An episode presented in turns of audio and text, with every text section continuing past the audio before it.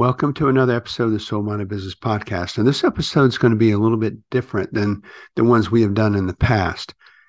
But it goes back to our original intentions. Our original intentions when we started this podcast four years ago was to tell business stories about people that had found their calling or their purpose or the why, whatever term you want to use.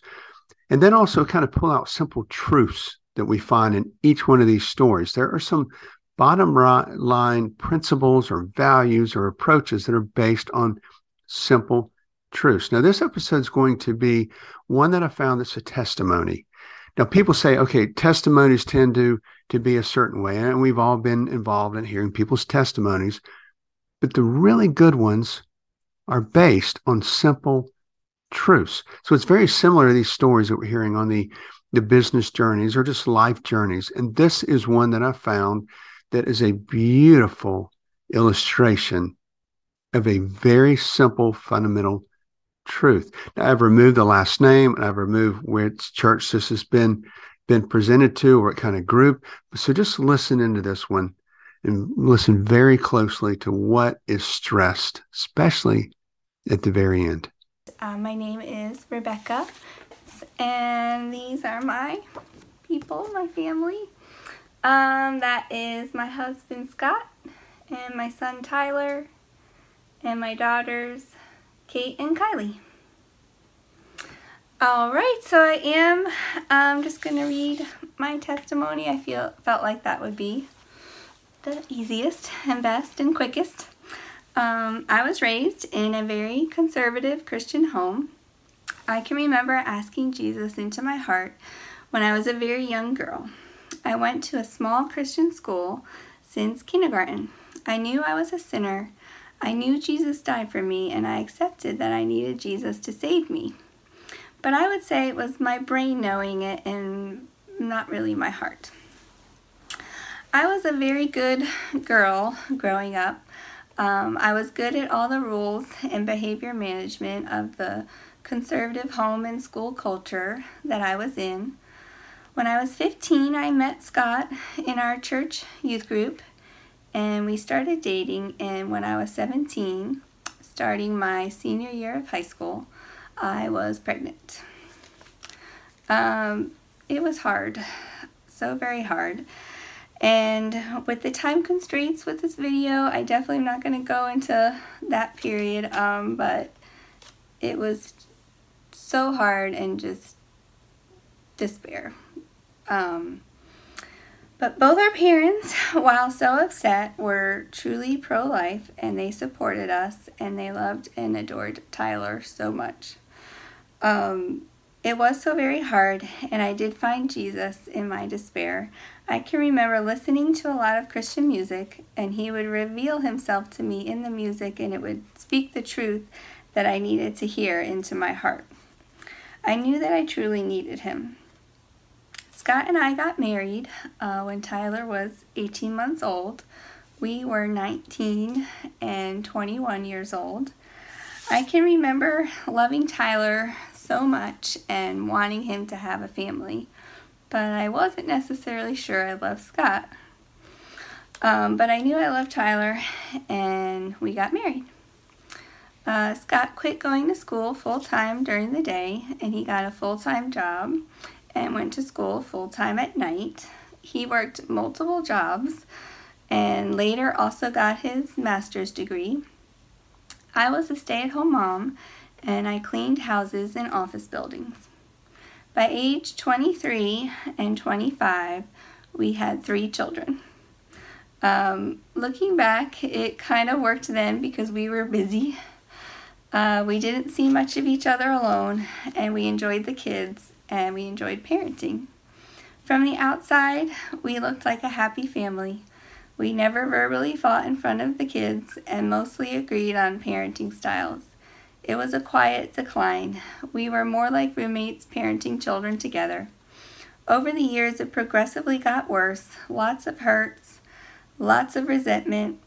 Um, the resentment and regret would weigh on me so heavily. There was a lot of darkness and a lot of despair in my heart.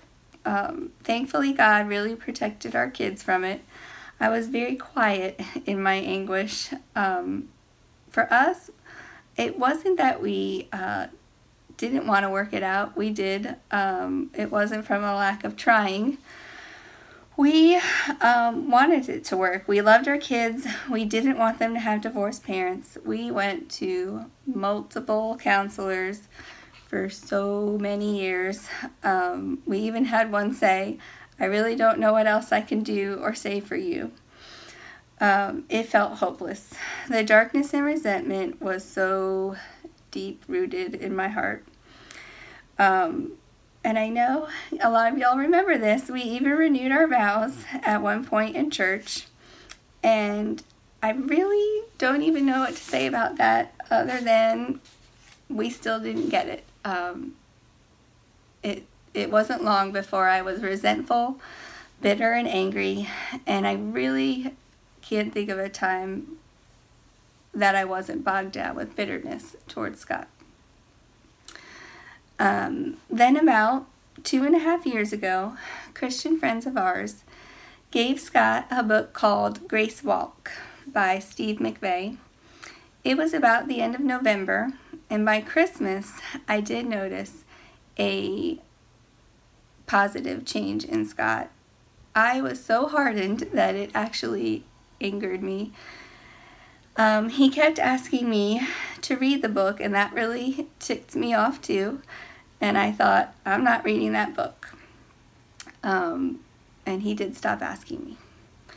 Uh, our 20th anniversary was then the next month in January, and we would usually go out to dinner for our anniversary. We played the part every year, and it was our 20th. I can remember how badly I did not want to go. By that point, I did not like doing anything with just him. The kids were a buffer, and I spent a lot of time being busy in our bonus room to distance myself from him. We went to dinner. He was so different. He was soft, easy, and kind, and I was irritated, bitter, and short. I can remember thinking, when our youngest goes to college, we certainly will be divorced, and I'll just make it till then. Then in March, I was up in that bonus room, keeping my distance as usual. I had missed the sermon, so I decided to listen to it since my small group discusses it every week. Jesus came and met me in that room that night. The sermon was from the series Jesus' Last Words called Father, Forgive Them from March 5th, 2017. It was the last five minutes that totally broke me. I finally got it. I didn't have to do anything. Jesus had already done it. It was radical forgiveness in my heart. All those years of trying to forgive, wanting to forgive, I experienced grace, and then I did not have to do anything. Um, Scott was sleeping. I went down and woke him up and told him how sorry I was and asked his forgiveness. It was the most crazy, beautiful, and amazing time, and it was Jesus, Jesus, Jesus. It was such a sweet time. Uh, it was amazing to see how God was in every piece over a span of so many years. Um, we really think that if I had read the book when Scott asked me, I would have thought, well, he's changed. I guess I now have to figure out how to forgive him, and then I would keep trying like I always did. There's no more trying, there's no more need to try. When I find myself trying or thinking that I need to, I stop myself and think, just give me Jesus. Now I don't even worry about forgiveness. I don't have to. It's Jesus that does the forgiving. I am overwhelmed by the grace given to me. It is Jesus. I remember another sermon from Don. He said a group had asked him to give them a word, a verse, a statement of encouragement. He said and told them, Jesus. And they came back and said, No, we a verse, a statement, give us something. And he said, Jesus. Um, many people have asked us what's going on with you and Scott. You all are like newlyweds, and every time we are able to say, It's Jesus. For this retreat, I was asked to share how Jesus has conquered death in my life. When I think about that anniversary dinner with Scott and the deep, dark despair that I was in and our lives now these past two years, I am overwhelmed. I was totally dead, and now I am alive because of Jesus, and it is so amazing. My heart is so full. So many things are so much sweeter and more dear now that Jesus has conquered death in my heart. And as sweet and dear as everything has become, nothing compares to knowing Jesus. I also think so much about the picture from another sermon that Don put on the screen called Hope of the blind woman uh, with the harp and only one string. Um, I love that image. Jesus is my last string. He is everything. If I were to lose all these things that had become so dear and so much sweeter because of Jesus,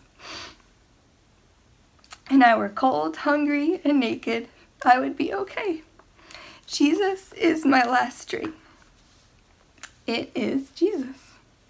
And this concludes another episode of the Soul Minded Business Podcast. I hope you have found this episode with Rebecca helpful.